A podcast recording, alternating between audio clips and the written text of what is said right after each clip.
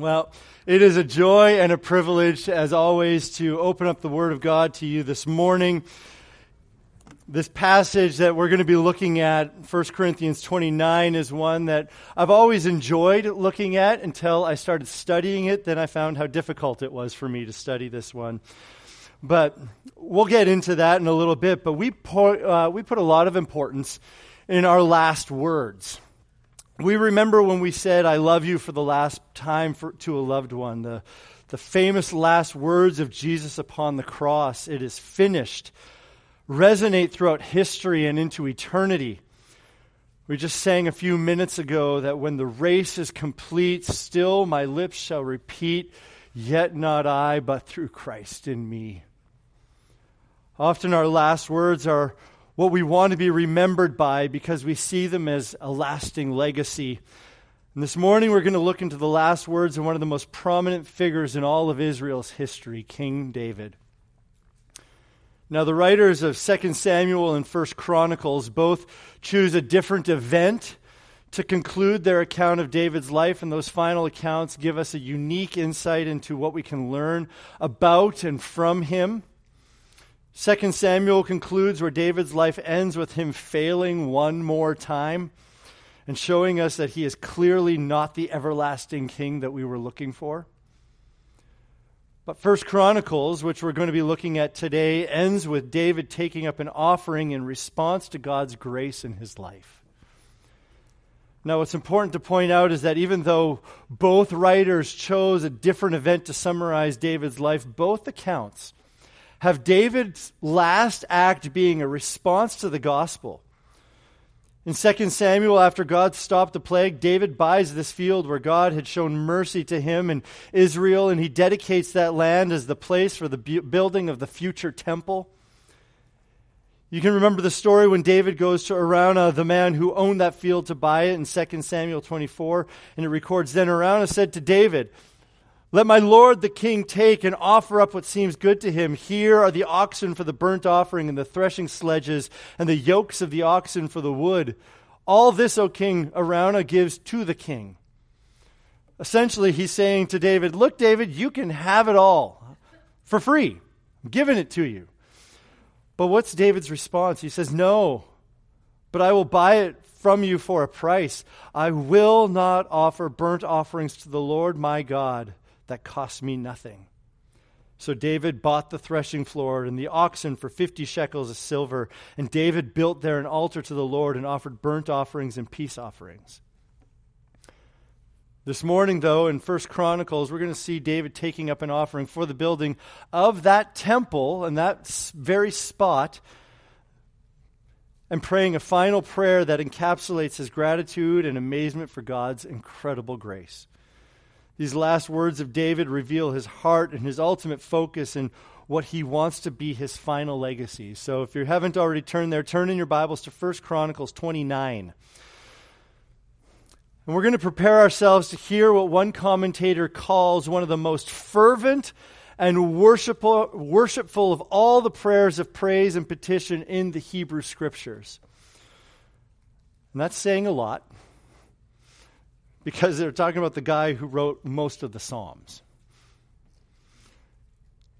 So before we get, we're going to look into verses 10 and 10 through 22, but before we get there, let me set the stage for you. David has taken up a massive offering for the temple. He wanted to be the one to build the temple, but the Lord has said, You're not allowed to. We see him saying to the officials of Israel in the previous chapter in 28, He said, I had it in my heart to build a temple or to build a house of rest for the ark of the covenant of the Lord and for the footstool of our God, and I made preparations for building. But God said to me, You will not build a house for my name, for you are a man of war and have shed blood. So David's dream of building the temple is shattered. Instead, that responsibility is going to lie with his son Solomon, who, in his very words, as many fathers have probably said, is young and inexperienced. But David's going to pray for him later regarding that, and you'll see that as we get to that point. But David calls all the people of Israel to, to be wholly dedicated to giving to the temple building project, and he leads by example with his own generosity. If you look in verses 3 and 4, you can see that. He gives from his own personal fortune to the building, a fortune almost immeasurable. He doesn't give out of the, the kingly storage, the excess, the, the government accounts that, that he would have had control of. He doesn't give out of the state coffers. He gives out of his own personal fortune. And basically, he leaves nothing out. His offering is stunning.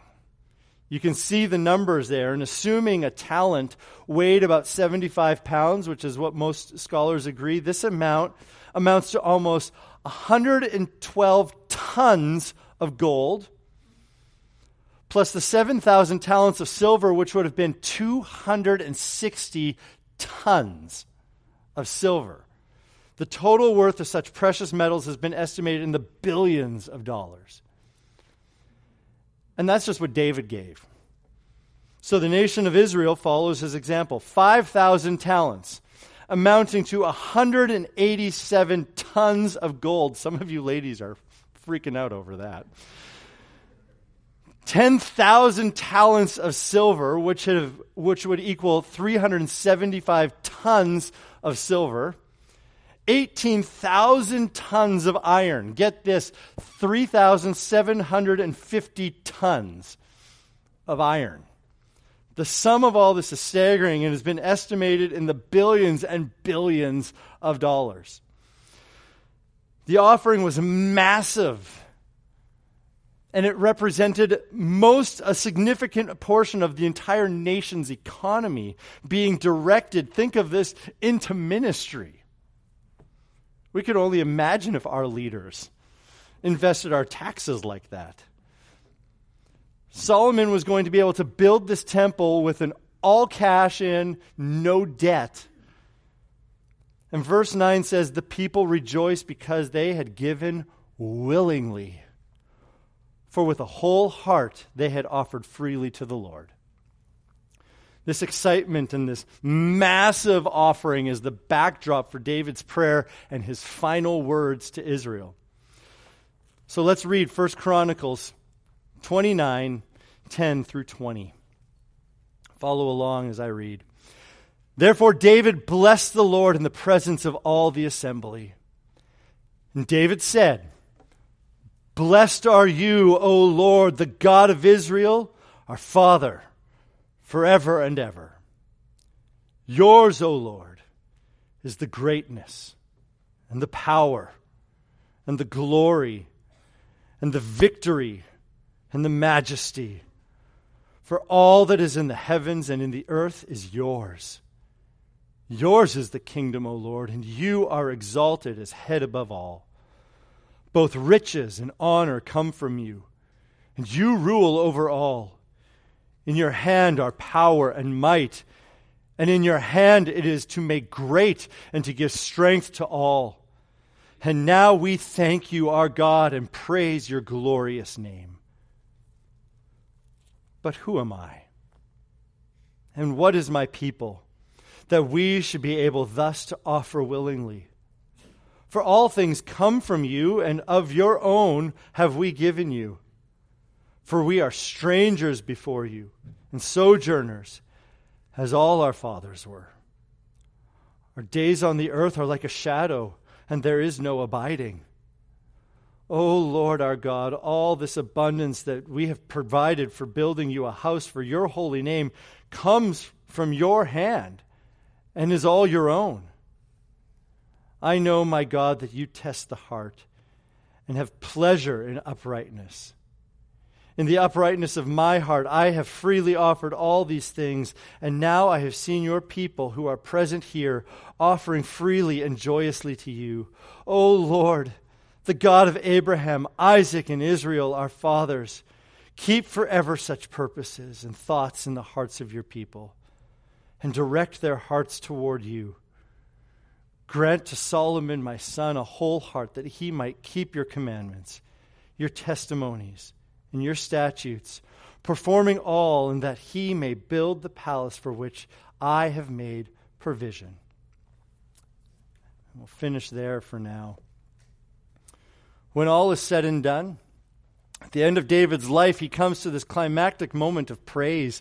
He blesses the Lord and leaves a kingdom focused legacy. He's not reflecting upon his own accomplishments. He's not letting everyone know the great things that he has done. He's not seeking to make a final lasting name for himself. No, instead, he stands before the whole assembly of Israel and blesses the Lord. And he looks to a kingdom that far exceeds the one that he is king over. The crux of his entire prayer is the kingdom of God. God's kingdom is not only an object of praise, but the source of the wealth from which the contrib- contributions have been made for the temple. Even David's petition at the end of this prayer are that a future generation might maintain the same attitude toward God and appeals to God's sovereignty in all things. O Lord God of Abraham, Isaac, and Israel. And so David teaches us what good, famous last words should look like. What legacy you want to be leaving behind. A life that is kingdom focused. So he begins his prayer with a hymn of praise in verses 10 through 13. His legacy is in kingdom focused praise. A kingdom focused legacy begins with kingdom focused praise. David is a poet. We know that. Verse and prose and, and poetry just emanate from his pores. He's eloquent, he's well spoken, and he opens as the, only the way David could with a prayer, with a hymn of praise, very reminiscent to Psalm 145, which Pastor David read earlier in our service. King David is kingdom of God focused. Not on his own kingdom, but the kingdom of God. You can already picture the scene. It's, it's like an epic movie. The king, he's standing on a tower or high above all his subjects.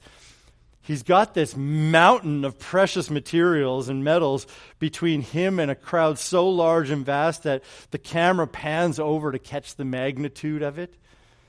With his booming voice, David's expected to inspire the masses and the future generations, and he's looking at all this accumulated earthly wealth, the power and prestige that he holds in his hands before him, and his response is shocking because David does what? It says he blessed the Lord in the presence of all the assembly.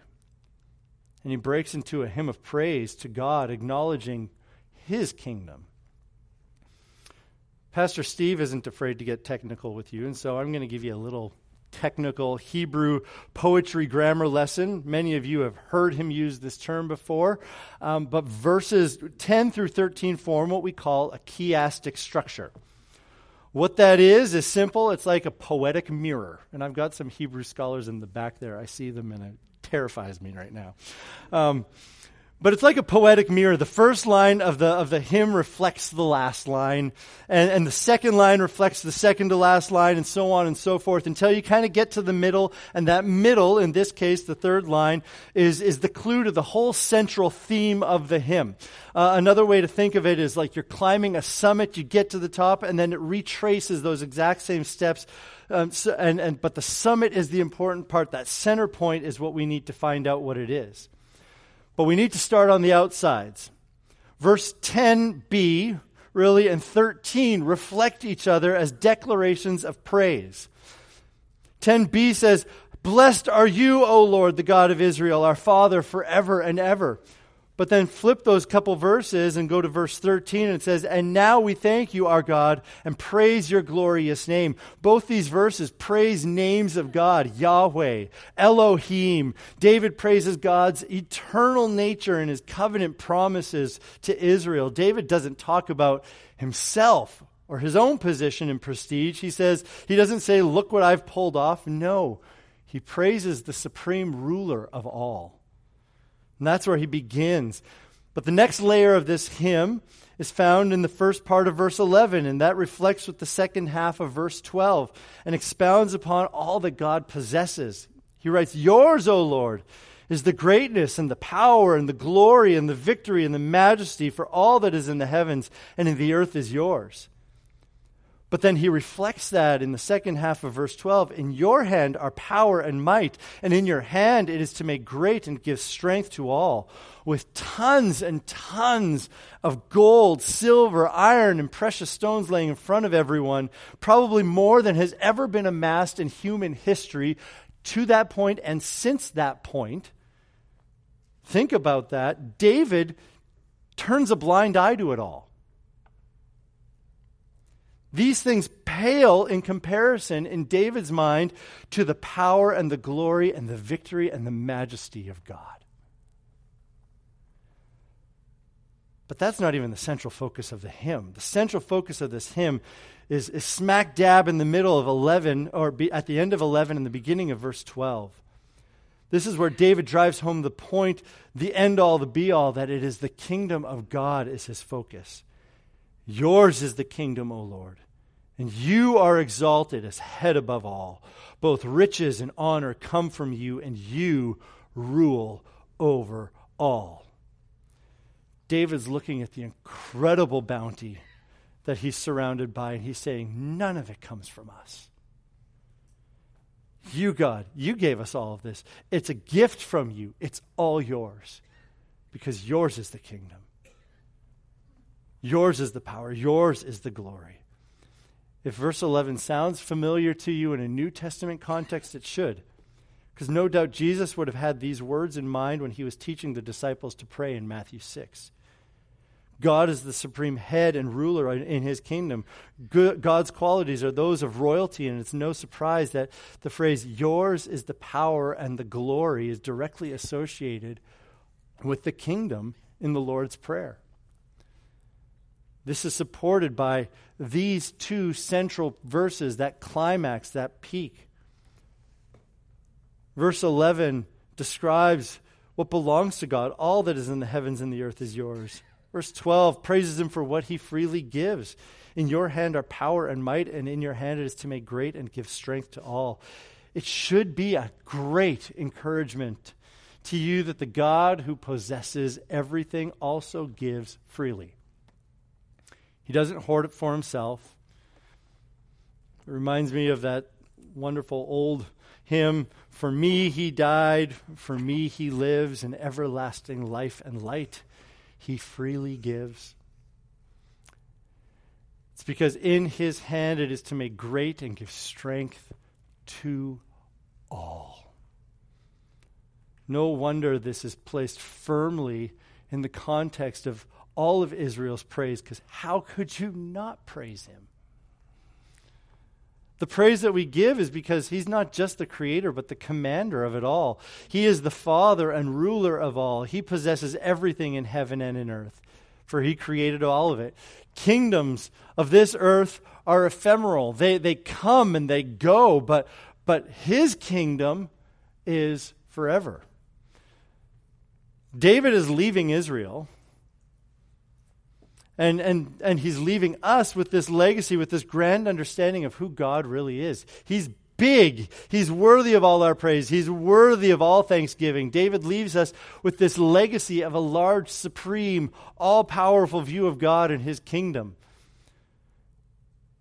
Regarding this, this hymn, biblical scholar Eugene Merrill states that praise is followed by thanks, an intuitive corollary.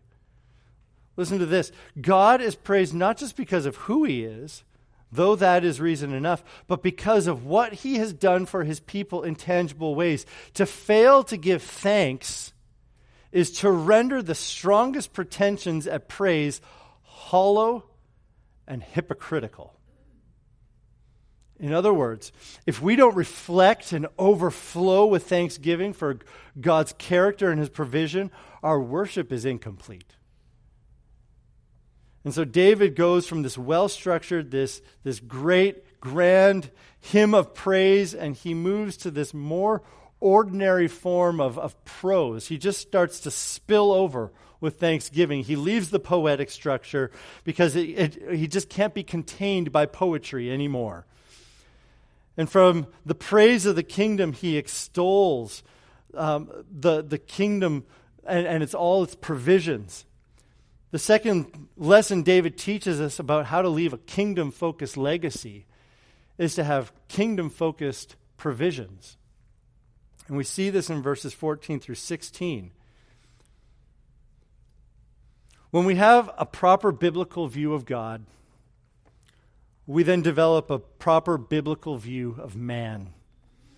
And this becomes clearly evident in this section. David and the people have brought their gifts and have given generously and willingly, but they had only given back what God had given them from his own hand. I think verse 14 is so important for our world today, the self help world we live in, the world of self made men, of social media influencers. If there's anyone who could boast about anything, it was David. After all, it's the only, he's the only one it has been said of was the man after God's own heart. And yet, David comes humbly before God and before the people of Israel, and he states this Who am I? What is my people? That we should be able thus to offer willing, for all things come from you, and of your own have we given you. David's not even given a humble brag here. And this isn't new for David. He genuinely thought of God, thought high of God, he thought great of God, but low of himself. He is recorded as asking, Who am I elsewhere? Once he said it to Saul, the man who he'd be taking over and being the rightful king. He said it to Saul in 1 Samuel 18. Who am I and where are my relatives, my father's clan in Israel, that, that I should be a son in law to the king? He didn't even think he was worthy to be the son in law to the king. Once more, after the Lord makes the covenant with David, he replies, The king went in and sat before the Lord and said, Who am I? O Lord God, and what is my house that you have brought me thus far? But most notably, he writes in Psalm 8 O Lord, our Lord, how majestic is your name in all the earth. You have set your glory above the heavens. Out of the mouths of babies and infants, you have established strength because of your foes to still the enemy and the avenger. When I look at your heavens, the work of your fingers, the moon, the stars, what you have set in place, we have this big view of God. What is his response? His view of man. What is man? That you are mindful of him. And the Son of Man, that you care for him. Anyone who has received from God a favor beyond anything that they could have hoped or their wildest expectations, which is every single one of us, cannot help but wonder how and why that could have happened. What good thing must we have done to put God under such obligation? An honest examination of your life will lead to the conclusion that what was happening is nothing short of the grace of God in your life it's his undeserved favor towards you. This humbled, low view of man is not meant to make us walk around in, in this moping self deprecation, though. I mean, that would be terrible. Rather, it causes us to look to Christ. It causes us to look up and to praise Him. We sang about this earlier. I, I labor on in weakness and rejoicing. For in my need, his power is displayed. To this I hold, my sin has been defeated. Jesus now and ever is my plea. Oh, the chains are released. I can sing. I am free. Yet not I, but through Christ in me. When we put the biblical view of man before us, Christ shines even brighter. Remember the words of John the Baptist He must increase, but I must decrease. We need to think the way that, that John the Baptist thinks. We need to think the way that David thinks. His humility reminds us of our status in this world. He uses the term strangers and sojourners. What is that? Stranger and sojourner is a man without property. Therefore, he doesn't have any security of the things that he has built up himself. I like to remind people that I'm an alien in this country. When I tell kids that, they often look for the little antennas um, that I'm hiding.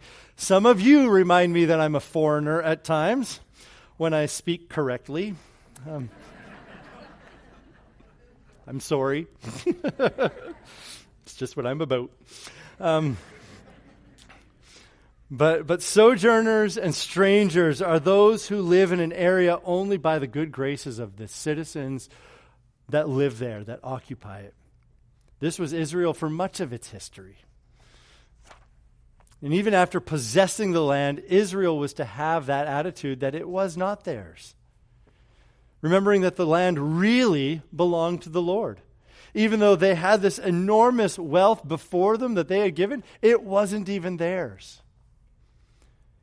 In his very nature, man is only a resident alien and a sojourner on earth. It's like the old gospel song many of you know This world is not my home, I'm just a passing through. My treasures are laid up somewhere beyond the blue, or, or the old spiritual, I'm just a poor wayfaring stranger traveling through this world of woe. Even the earth is the Lord's, even even the earth is the Lord's, and, and while we can buy dirt, it's still not ours. When, when David thinks about who God is, that allows him to think properly about who he is, which allows him to think properly about what he also has and how to have a biblical view of his possessions. Thomas à Kempis, the, the Augustinian monk in the 14th century, wrote this. He says, Try, moreover, to turn your heart from the things visible and bring yourself to the things invisible. David is leaving a legacy. And yet he's saying, even though he's standing in front of this mountain of wealth, he's saying, I've got nothing that I'm leaving behind. I can take no credit because it all comes from the Lord. Here's a wonderful truth for you this morning nothing you have belongs to you. Your home, it's not yours your talent and your skills, they're not yours. Your bank account, not yours. Your family, not yours. And you're saying, well, hey, I've worked for all this stuff. That's great. Congratulations. But have you ever considered where the skill and the talents that you have used to earn all those things came from? Do you honestly believe that your health is ultimately because of you? If that's the case, then how come doctors, bodybuilders, vegans, how come they all die? All you have comes from the Lord. Every breath, every penny, every moment, nothing belongs to you. It is His. Matthew 25, 14. Turn with me there. We can see it's all about the kingdom. What's the point, right? Because, like David, we can use these things for the glory and honor of God. God has entrusted us with his possessions. So, so it's all about the kingdom, but you should be thinking about this parable of the talents. Matthew 25. We'll begin in verse 14. If it's all God's, what are we supposed to do with it? Matthew 25, verse 14. For it will be like a man going on a journey who called his servants and entrusted them his property. To one he gave five talents, to another two, to another one, to each according to his ability. Then he went away. He who had received five talents were at once went at once and traded with them, and he made five talents more. So also he had, who had two talents made two talents more. But he who had received the one talent went and dug in the ground and hid his master's money. Now, after a long time, the master of those servants came and settled accounts with them. And he who had received the five talents came forward, bringing the five talents more, saying, Master, you delivered to me five talents. Here, I have made you five talents more. His master said to him, Well done, good and faithful servant. You have been faithful over a little. I will set you over much. Enter into the joy of your master. And he also, who had two talents, came forward, saying, Master, you delivered to me two talents. Here I have made two talents more. His master said to him, Well done, good and faithful servant. You have been faithful over a little, I will set you over much. Enter into the joy of your master. He also, who had received the one talent, came forward, saying, Master, I knew you to be a hard man, reaping what you did not sow, and gathering where you scattered no seed. So I was afraid, and I went and hid your talent in the ground. Here you have what is yours. But his master answered him, You wicked and slothful servant. You knew that I reap where I have not sown, and gather where I scattered no seed. Then you ought to have invested my money with the bankers, and at my coming I should have received what was my own with interest. So take the talent from him and give it to him who has the ten talents. For to everyone who, is, who has will be given, and he who, who will have an abundance. But from the one who has not, even what he has will be taken away. And cast the worthless servant out into utter darkness. In that place there will be weeping and gnashing of teeth. We are to be stewards of the resources. It is our stewardship is a matter of our faithfulness not the results. It's a matter of what we do with what God has entrusted to us. But we, as recipients of God's abundant grace, can't help but respond with anything other than lavish, joyful generosity, if I were to coin a term. In fact, that's why we're in the midst of a building campaign. Last Sunday, it was announced that we're essentially at the, at the $1 million mark in, in, our, in our fundraising. Why would we make this kind of investment? Because we're looking to maximize our resources for the work of the kingdom. We have the kingdom of God in mind. You might say, well, why would we invest in a building that's eventually going to crumble and burn up, anyways? What a waste. I might as well spend that, something that money on something I can enjoy now or give it to my grandchildren or, or invest it somewhere else. Will this building that we're in crumble? Yes. One day it will. Will whatever structure we end up building fall apart? I hate to say it, but likely yes. Think about all these resources that David gathered. This was for the temple that Solomon would build with every resource at his disposal. But is that temple still standing? No. It was destroyed. And when Zerubbabel led the rebuilding of the temple, it wasn't as lavish, but it was certainly an impressive sight. And yet, that temple is also no longer standing. There are fragments of a wall. Some of you have been there to see them. But Israel was faithful to invest in the things of the Lord and his kingdom, which will have no end. And that involved building a temple. Because that was what the Lord asked them to do. They were practically applying the New Testament command that would come in Romans 12, offering worship, worship which was wholly sacrificial unto the Lord, nothing held back. And that is what we are called to do as well.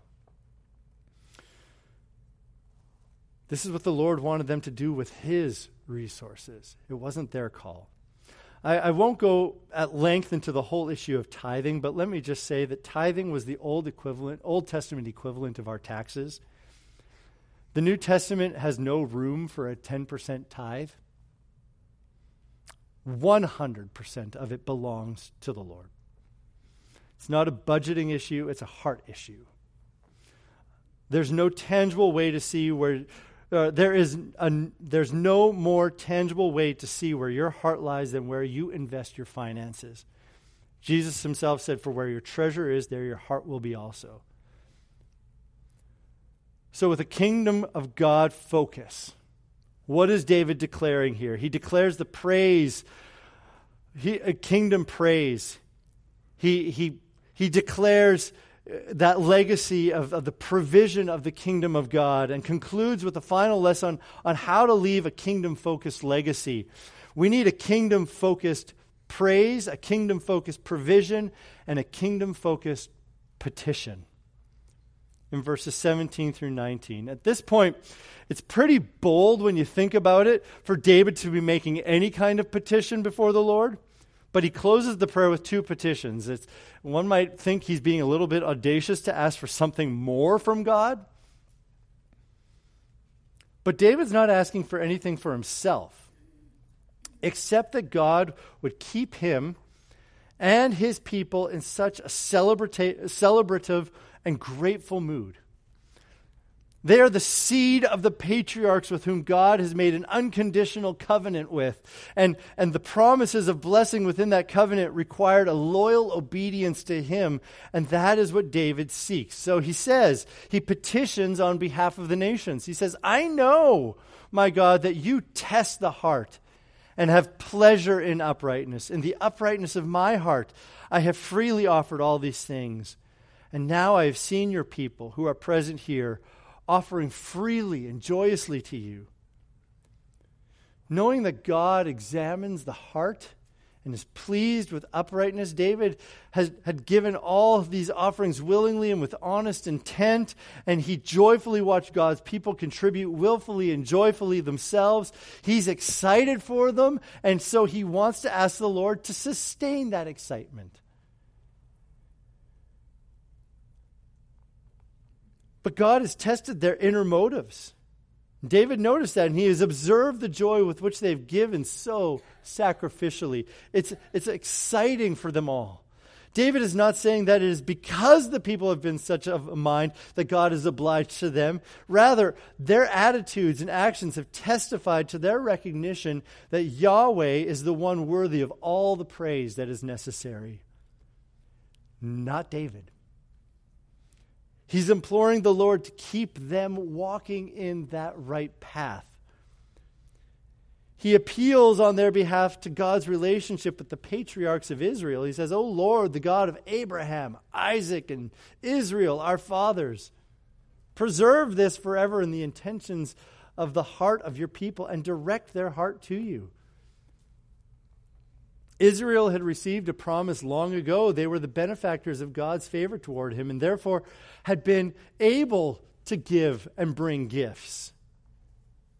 They recognized, as the hymn says, praise is his gracious choice.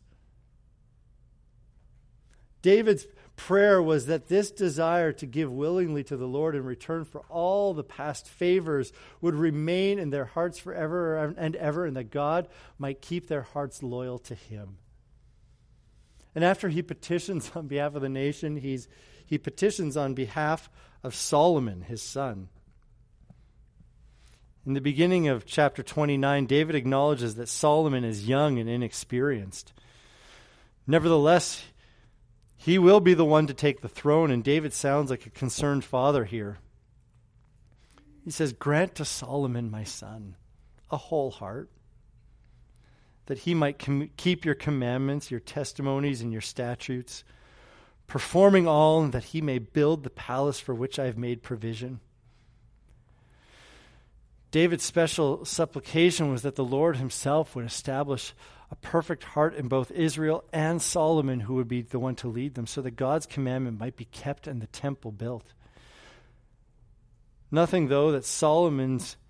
Notice, though, that, that Solomon's keeping the law is, is set alongside the building of the temple. These two things are bound together. A temple without wholehearted devotion to the law was an empty gesture.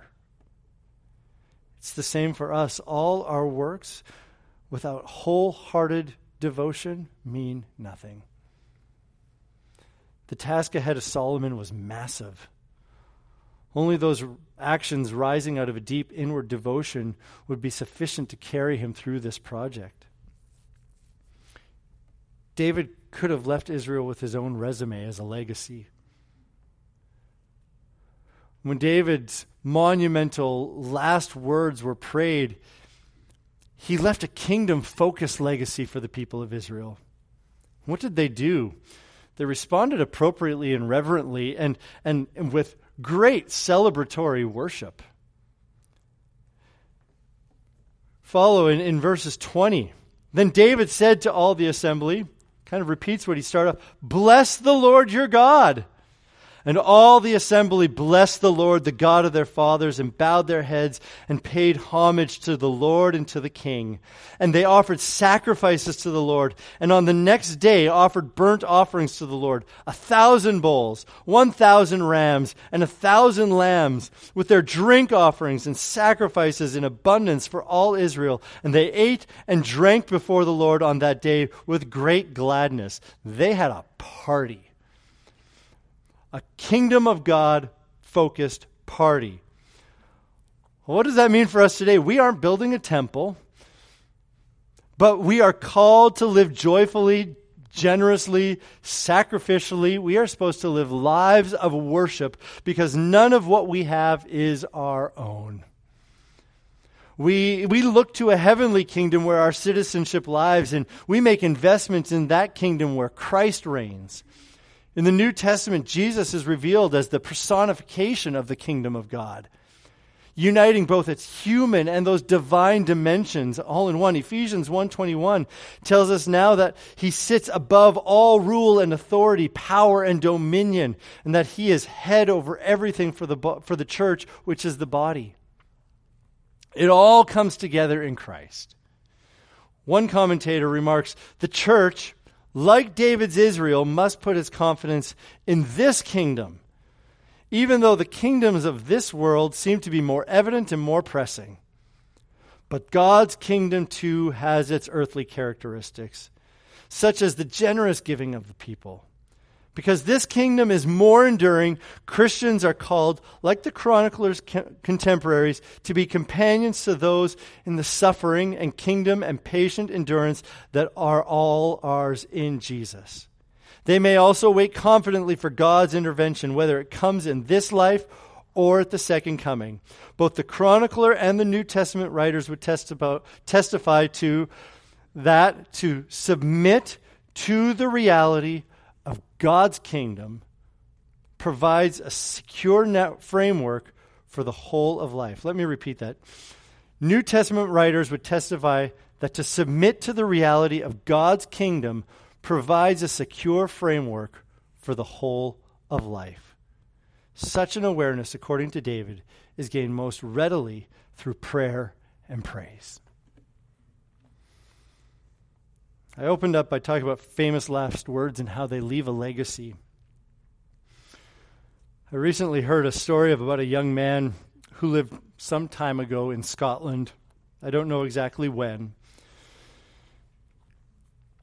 But I believe he perfect, his life perfectly encapsulates what we've looked at this morning. This young Scottish man, his name was John. He had some sores on his tongue one morning and that just wouldn't heal for weeks and weeks. And So he went to the doctor. After careful examination, it was explained to the young man and his parents that it is, was indeed cancer. In a compassionate manner, the doctor explained that the only way to save his life would be surgery and to remove his tongue. I want you to understand, John, that if the surgery is successful, you will never be able to speak again. He paused and then added, We must do the surgery as soon as possible. Today. John and his parents were shocked and saddened by the news. They came into the doctor expecting to go home with some medicine but instead they stayed for a life altering surgery. The doctors and the nurses got prepared. John was helped onto the operating table. Before his parents left the room, the doctor asked if there was anything he wished to say before the operation would begin.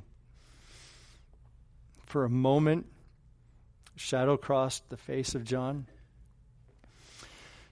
Tears coming down the corner of his eyes as he considered that these would that he would never again speak another word.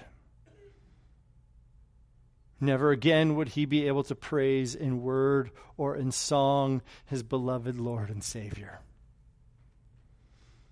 the one who had done so much for him.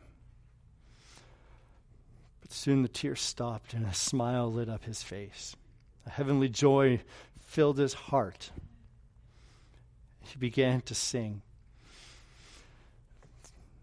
There is a fountain filled with blood drawn from Emmanuel's veins, and sinners plunged beneath that flood lose all their guilty stains. I can't imagine what that sounded like. But with great feeling, he sang the second verse. Before he reached the third verse, not an eye of those who stood around the bed was dry. His heart was in the song, his love for his precious Savior clearly evident. But then came the last verse. And as he sang it, it is as if it was heard for the first time. When this poor, lisping, stammering tongue lies silent in the grave. Then, in a nobler, sweeter song, I'll sing thy power to save. John was given the gas to breathe in to make him sleep. The doctors performed the operation, but he never regained consciousness. He was taken to heaven to eternally praise and glorify his Redeemer. That is a kingdom focused legacy. Let's pray together. Lord, we desire to have a heart like David, a heart after your own that focuses upon the kingdom of God and all that we do. May our legacy be one that is kingdom focused in its praise, kingdom focused in its provision, and kingdom focused in all our petitions before you. Lord, may we leave lives with a lasting legacy, not of our own, but ones that extol of your power to save. For you alone are worthy, O God, our Creator. In Jesus' name we pray. Amen.